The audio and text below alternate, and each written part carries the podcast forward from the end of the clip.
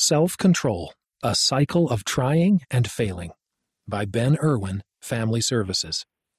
Have you ever struggled to start or stop doing something even though you really wanted to? Here are five tips for developing more self control. Ugh, I did it again. Have you ever said that to yourself after eating that piece of cake you promised yourself you wouldn't? Or after scrolling through a few posts past your bedtime, or getting angry when you said you wouldn't? I think all of us have struggled to stop doing something even though we sincerely desired to stop. Practicing self control is just one aspect of discipleship. In the Book of Mormon, Alma encouraged his son Shiblon to bridle all your passions, that ye may be filled with love. Just like a bridle harnesses the power of an animal, developing self control over our emotions and passions can help us have a greater abundance of the Spirit. But gaining self control isn't easy. It's often a cycle of trying and failing until we accomplish it. But here are some tips to help you in your efforts to foster greater self control. Focus on the Savior. Even when we're trying to do our best, we make mistakes. Everyone does. When that happens, it's easy to feel discouraged or wonder if we'll ever get better. In the words of Elder Michael A. Dunn of the 70, life can sometimes feel like 1% forward and 2% back.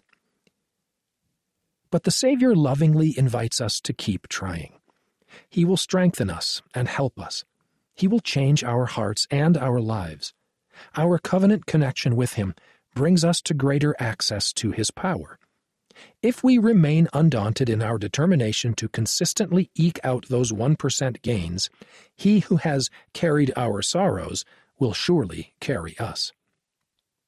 Don't get discouraged. Let me illustrate this point with a story. A family made plans to go on a fun trip together. They were excited to visit a new place and have some great adventures. About halfway through their trip, their car broke down. They were sad and discouraged. They felt that all their efforts had been wasted, so they decided to go back home and start their trip all over again. Now, you may say to yourself, that's ridiculous. Why would they completely start over? But don't we do the same thing sometimes? Sometimes we feel discouraged or falsely believe that one little mistake erases all the progress we've made. But mistakes don't erase the progress we make as we strive to become more like Jesus Christ. As Elder Dieter F. Uchtdorf of the Quorum of the Twelve Apostles explained, Jesus Christ, the Son of God, died so that our mistakes might not condemn us and forever halt our progress. Because of him, we can repent, and our mistakes can become stepping stones to greater glory we need to be patient with ourselves and stay hopeful. Set small goals. There will be times when all we can think about is how much we're failing. We wonder if we'll ever reach the level of self control we want. But during these times, we might be expecting too much of ourselves. This doesn't mean we should give up on our efforts to gain self control. Instead, we should focus on what we can achieve right now. President M. Russell Ballard acting president of the Quorum of the Twelve Apostles, advised that we should set short term goals that are well balanced, not too many nor too few, and not too high nor too low. Pray for divine guidance in your goal setting. As we achieve each small goal, over time, we will see how much we have achieved when we focus only on the next step instead of the finish line. Develop healthy coping mechanisms. We sometimes cope with emotions by doing something to make us feel different. For example, when I get really stressed out, I love to eat comfort food, but sometimes these behaviors can become bad habits that are hard to break. It's helpful to reflect on and understand any patterns we might have. If I have a habit of using my phone when I'm bored, then I can focus on why I am feeling bored. If I can do other productive activities to cope with my boredom, it will be easier to develop self control surrounding my phone use.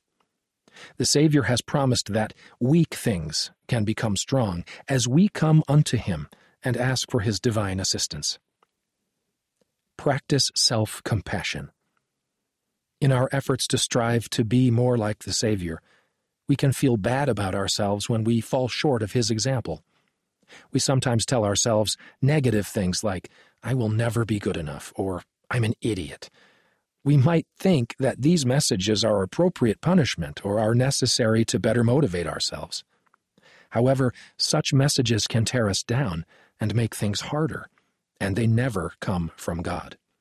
If a good friend came to us and shared their desire and efforts to be better, but also shared their failures and shortcomings, what would we say to them? Wouldn't we encourage them, tell them how proud we are of them, and celebrate all their small successes? We should do the same with ourselves. Instead of punishing ourselves, we should appreciate the good we do and see our mistakes as opportunities to become better. We are sons and daughters of God, and we can focus on our divine identity rather than labeling ourselves based on any of our habits or problems. Heavenly Father offers us as many second chances as we need. We can strive to extend the same to ourselves. The Savior is our strength. It might feel impossible today, but over time we can become better.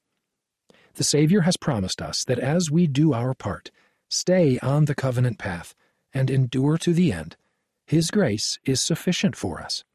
We just have to keep trying keep believing, and patiently wait upon the Lord. For me, this is so reassuring. As we work on improving ourselves, the Lord really will strengthen and guide us. Sidebar Discover more. You can find more articles about healthy media use in the young adult section of the August 2023 Liahona. Check out YA Weekly located in the Gospel Library under Magazines or Adults, Young Adults, for new inspiring content for young adults each week. You can send your own article, ideas, or feedback to YA Weekly at churchofjesuschrist.org. We can't wait to hear from you. Read by Scott Christopher.